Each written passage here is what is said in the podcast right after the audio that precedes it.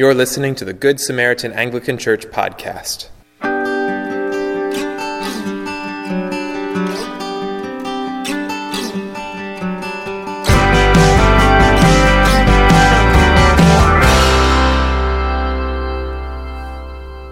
The following sermon was recorded on December 9th, 2018. A reading from Psalm 126. When the Lord overturned the captivity of Zion, then were we like those who dream. Then was our mouth filled with laughter, and our tongue with shouts of joy. Then they said among the nations, The Lord has done great things for them. Indeed, the Lord has done great things for us already, whereof we rejoice. Overturn our captivity, O Lord, as the rivers in the south. They that sow in tears shall reap in joy. He who goes on his way weeping, and bears good seed, shall doubtless come again with joy, and bring his sheaves with him. The word of the Lord. Thanks be to God. In the name of the Father, and the Son, and the Holy Spirit. Amen. So I'm sure all of you know the name of Senator John McCain. Uh, he died this past August, and I think we can all agree that he was uh, he was an honorable man, he was a noble politician, and he was a Christian. But the thing that, uh, that sometimes we don't remember as much because it happened so many years ago is that he was also a prisoner of war during the Vietnam War. And so he was, he was flying his plane and he ended up having, he got shot, his wing uh, fell off the plane, his plane crashed into water. He broke his leg and both of his arms, one of his arms in three places and he was taken captive uh, when someone stra- swam out to get him and brought him to the shore. And so, for five and a half years, he was a prisoner of war in this camp. He wasn't treated for his, uh, for his injuries or barely treated. Um, and when he started to heal, he experienced lots of beatings. He was in solitary confinement for more than two and a half years. Just imagine what that would be like. His family didn't see him for more than six years when you add the five and a half years to the, the time he was deployed. Can you imagine being his wife and wondering what was happening to him? Was he okay? I just can't even imagine. When the day of his release finally came, he was hesitant to believe that it was true until he shook the hand of a man in an American uniform. And as he approached that U.S. Air Force plane, um, he didn't know what to think. And this is what he wrote as he recounted this experience. He said, There's no way I can describe how I felt as I walked towards that U.S. Air Force plane. I think as we think about Psalm 126 today, there are some words that might give voice to his experience and to the experience of so many others. And so you can see this in your bulletin. We're going to spend most of our time in Psalm 126 today. And the first two verses say, When the Lord overturned the captivity of Zion, then were we like those who dream. Then was our mouth filled with laughter, and our tongues with shouts of joy. We don't know exactly when this psalm was written or which experience of the people of God it recounts. And there are lots of experiences that it could potentially be attributed to. Uh, and because of that, through all the generations, many Christians and many Jews have used this psalm as a, a way to think about their own experiences, their own experiences of captivity, their own experiences of, of being down in the pits and being restored, being brought back up. I can't imagine what John McCain felt like, but I imagine some of this might have been going through his mind. To be in captivity for five and a half years, and then suddenly to be free, to see your family again. It may not have happened immediately for him, but I'm sure it must have felt like a dream for him to recover from that experience. And I'm sure eventually his mouth was filled with laughter and his tongue with shouts of joy as he greeted his family and was returned home. Derek Kidner, who's a, commentator on the Psalms, said this about this psalm in particular. This psalm, speaking first to its own times, speaks to us still. Miracles of the past it bids us treat as measures of the future. Dry places as potential rivers. Hard toil and good seed as the certain prelude to the harvest. This is a joyful psalm. It's a psalm to recount in times of sorrow. It's a psalm to recount as we look forward to the future that God has for us. When we continue in the psalm, we see uh, down in verse 4, it says, Restore our fortunes, O Lord, like the streams of the Negeb. The Negeb was a, a region, still is a region, in the Middle East, which was very dry, very desert like, very arid. And so when the rains do come, which doesn't happen very often, the riverbeds, which are normally dry, quickly fill up with water, with fast moving currents of water. And the area that had become barren, deserted, almost lifeless, comes back to life almost overnight with flowers and grasses and green growing plants in a region that's normally dry and hard for life to exist in. And that's the image that this psalm is recounting. Restore our fortunes, O Lord, like the streams in the Negev.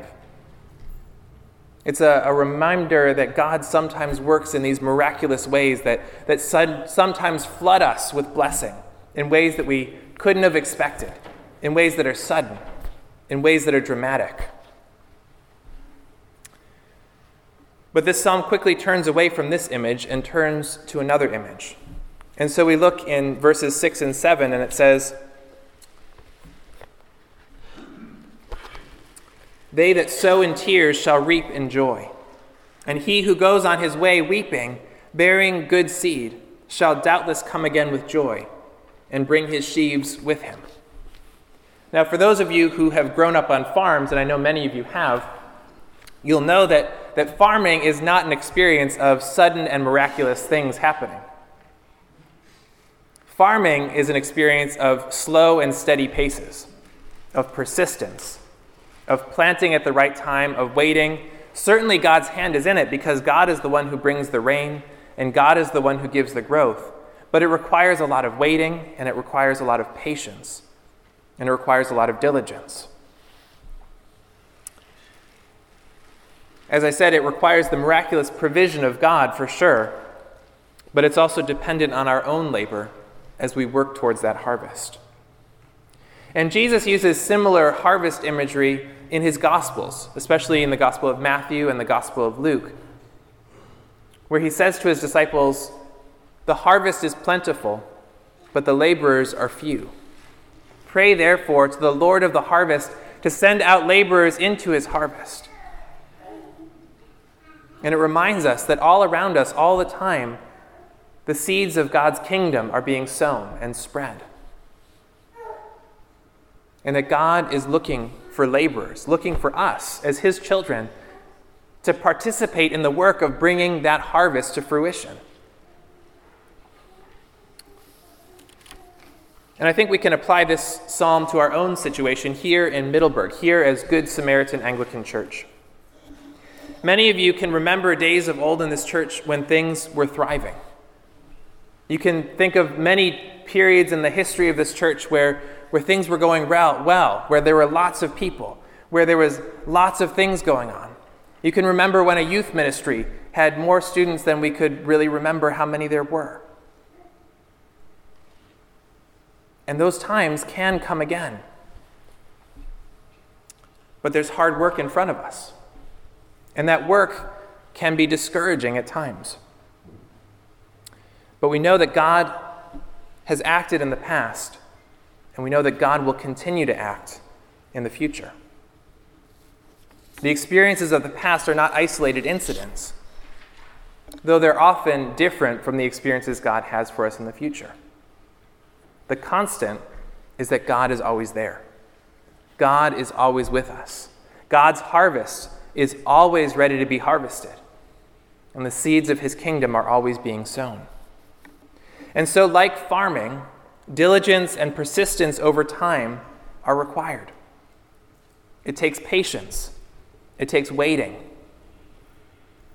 it takes the diligence of actually sowing those seeds, of doing the things that we're already doing, having outreach events, sharing the love of Jesus with our neighbors, doing the things that God tells us to do, reading the scriptures, being diligent to be faithful as Christians, to live our lives in accordance with what we find in this book. And so we need to be diligent in planting. We need to be diligent in weeding. We need to be diligent in watering, providing the fertile soil needed for the plants to come up after they take root and to flourish and to bear fruit. These are the kinds of things that God does. And we get to participate in that work. It's our privilege as His children to be a part of that family business as the children of God. And so, as I think about this, I'm encouraged by a verse that comes to us from Philippians. Paul writes here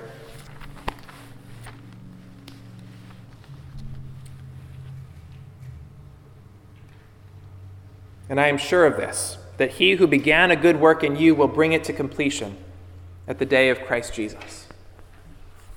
That certainly has to do with our spiritual lives, with our own growth in Christ, with our own journey towards the heavenly country that we're all destined for. But it also has to do with the, the kingdom work that God calls us to do here and now. It has to do with the, the seeds that are planted and the growth that God brings. I am sure of this that he who began a good work in you will bring it to completion at the day of Christ Jesus. But there's one other way that I think we can apply this psalm, Psalm 126, and that's in a, in a bigger way. We can think of, of things in a narrow focus as they apply to our personal lives, but we can also think of things on a much grander scale. The story that defines all of our lives, the story that we're all a part of. And in that story, we have this image of captivity. We sang in that great Advent hymn, O come, O come, Emmanuel, this morning ransom captive Israel that mourns in lonely exile here until the Son of God appear. One of the contexts that Psalm 126 may have been written in is coming out of the exile in Babylon. Perhaps some years after that exile, as people are looking back on the joy of coming back home after 70 years in a foreign country under foreign rule but now they're in a stuck place, a hard place. Things aren't quite as, as rosy as they anticipated when they came back home. And so they're looking forward to the, the further future action of God. But they still feel, in some ways, like captives. And as God restored their fortunes coming back from that exile, they're asking Him to restore their fortunes again. When we layer this hymn, O come, O come, Emmanuel, on top of Psalm 126, we can see the past action of God, not just in that experience of coming home after exile, but in the Exodus experience as the people of God came out of Egypt. We can see it in the first advent of Jesus when he took on human flesh and came to save us. And we can see it in the decisive victory that Jesus won on the cross for our sins when he took our place and died so that we could have life.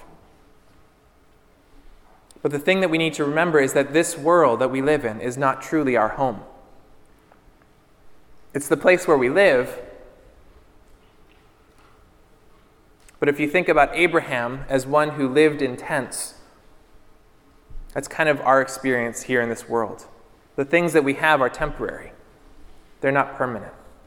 The home you live in is a nice place to live for now, but it's not the ultimate place. Because the ultimate place we're all moving towards is that heavenly country that Jesus is calling us to. Where he says, In my Father's house there are many rooms, and I go to prepare a place for you. And when we put our faith in Jesus, that's what Jesus does for us. He begins to prepare a room for us in his Father's mansion, in his heavenly country.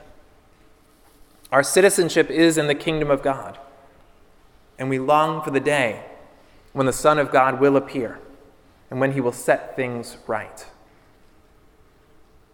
But until then, we are captives.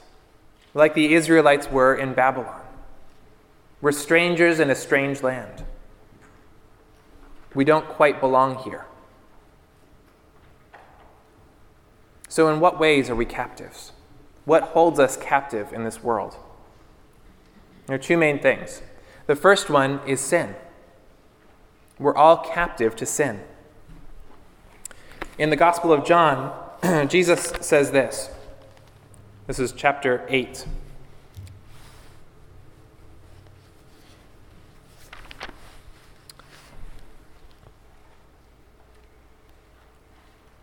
Jesus answered, Truly, truly, I say to you, everyone who practices sin is a slave to sin. The slave does not remain in the house forever, the Son remains forever. So if the Son sets you free, you will be free indeed. Think about sin for a moment. Think about the ways that you don't always live up to the standard that God's, God has set for us, the ways that you don't live up to the, the better things that God has for you. Have you ever tried to will yourself out of sin? It can be really hard to do, especially for those sins that really have a grip on us. And that might be a different experience for each of us. We all, have our, our sins that we kind of cling to or that cling to us. And that's what we mean by sin holding us captives. That's what we mean by slavery to sin. When we can't master that sin in our lives, we are a slave to that sin. It's as if we had iron shackles on our wrists and around our neck. We're bound up and we can't free ourselves. Jesus is the one who sets us free. And that's why he says that if the Son remains in the house forever, if the Son sets you free, you will be free indeed. Jesus is the one who can free us. Jesus is the one who can release us from that captivity. There's no other person who can do it. Only Jesus can make us free. And as Christians, sin doesn't have the grip on us that it once had in our natural state, but it still clings onto us. The effects of the fall are still very real in our lives. And we can always feel sin trying to pull us back into our old ways, trying to pull us back into our own lives. And there's a constant struggle we face as we try to live life in the way that Christ is calling us to, the better way that Christ is calling us to, the way that we know is best for us. We just can't quite seem to get it. And Jesus can help us day by day. His Holy Spirit dwells in our hearts, and He makes us more and more holy as we dwell in Him and He in us. But that captivity won't be perfected until that last day when Jesus returns, or when we die and go to be with Him. So we're captive to our sin, but we're also captive to the enemy of God. In some places in the scriptures, it calls Satan the God of this world. Particularly in, in 2 Corinthians chapter 4, Paul says this And even if our gospel is veiled, it is veiled to those who are perishing. In their case, the God of this world has blinded the minds of the unbelievers to keep them from seeing the light of the gospel of the glory of Christ, who is the image of God. Imagine having a, a pillowcase thrown over your head. You wouldn't be able to see anything. You wouldn't be able to know where you are. You wouldn't be able to know who else is in the room except perhaps for their voices. And that's what happens to us when Satan is ruling in our lives.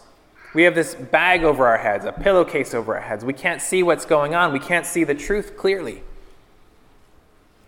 Satan is the God of this world with a lowercase g. Jesus is the God of this world with an uppercase G. But for a time, Satan is allowed to reign. Satan is allowed to have his way in this world. But that too will come to an end. Again, when Jesus returns, when he comes back for us, when he sets us free from our captivity. And so there's another verse that we sang today from O Come, O Come, Emmanuel that recounts this. It says, O come, thou rod of Jesse, free thine own from Satan's tyranny. From depths of hell thy people save, and give them victory o'er the grave. This world holds us captive. Satan, as the God of this world, holds us captive. And we long for their release. We long for a day when there aren't any more school shootings. We long for a day when there isn't any more war. We long for a day when there aren't any more people hurting each other and stealing from each other. But those things are the experience of this world so often because Satan is having his way. But we know it won't last forever. And so we cry out to the Lord, Restore our fortunes, O Lord. When the Lord restored the fortunes of Zion, then were we like those who dream. Then our mouths were filled with laughter and our tongues with shouts of joy. Then they said among the nations, The Lord has done great things for them. Indeed, the Lord has done great things for us already, whereof we rejoice. Where are the places in your life where God has done great things for you? Where are the places in your life where you know that God was there? Where you know that God was working? Where you know that God was changing things? Where have you seen God working in your own heart? God is with us. God loves you more deeply than you can ever know. The Lord has done great things for us already. And when the world sees those great things that are happening, even the world can rejoice. Even the world can point to God and say, The Lord, the God of Jacob, has done great things for this people. It's a tremendous witness to the world. We know that Jesus is victorious in the victory he won on the cross. But we also know that that victory is coming to its fulfillment. It's just around the corner. And so we wait eagerly with anticipation for that coming. Until that final culmination, we do work in the kingdom of God. We do work diligently, persistently, as we wait with hope, as we wait for the second coming of Jesus. And so the cry of our hearts is the cry that we hear in the last verse of O come, O come, Emmanuel. O come, desire of nations, bind in one the hearts of all mankind. Bid thou our sad division cease, and be thyself our King of peace. Let us pray.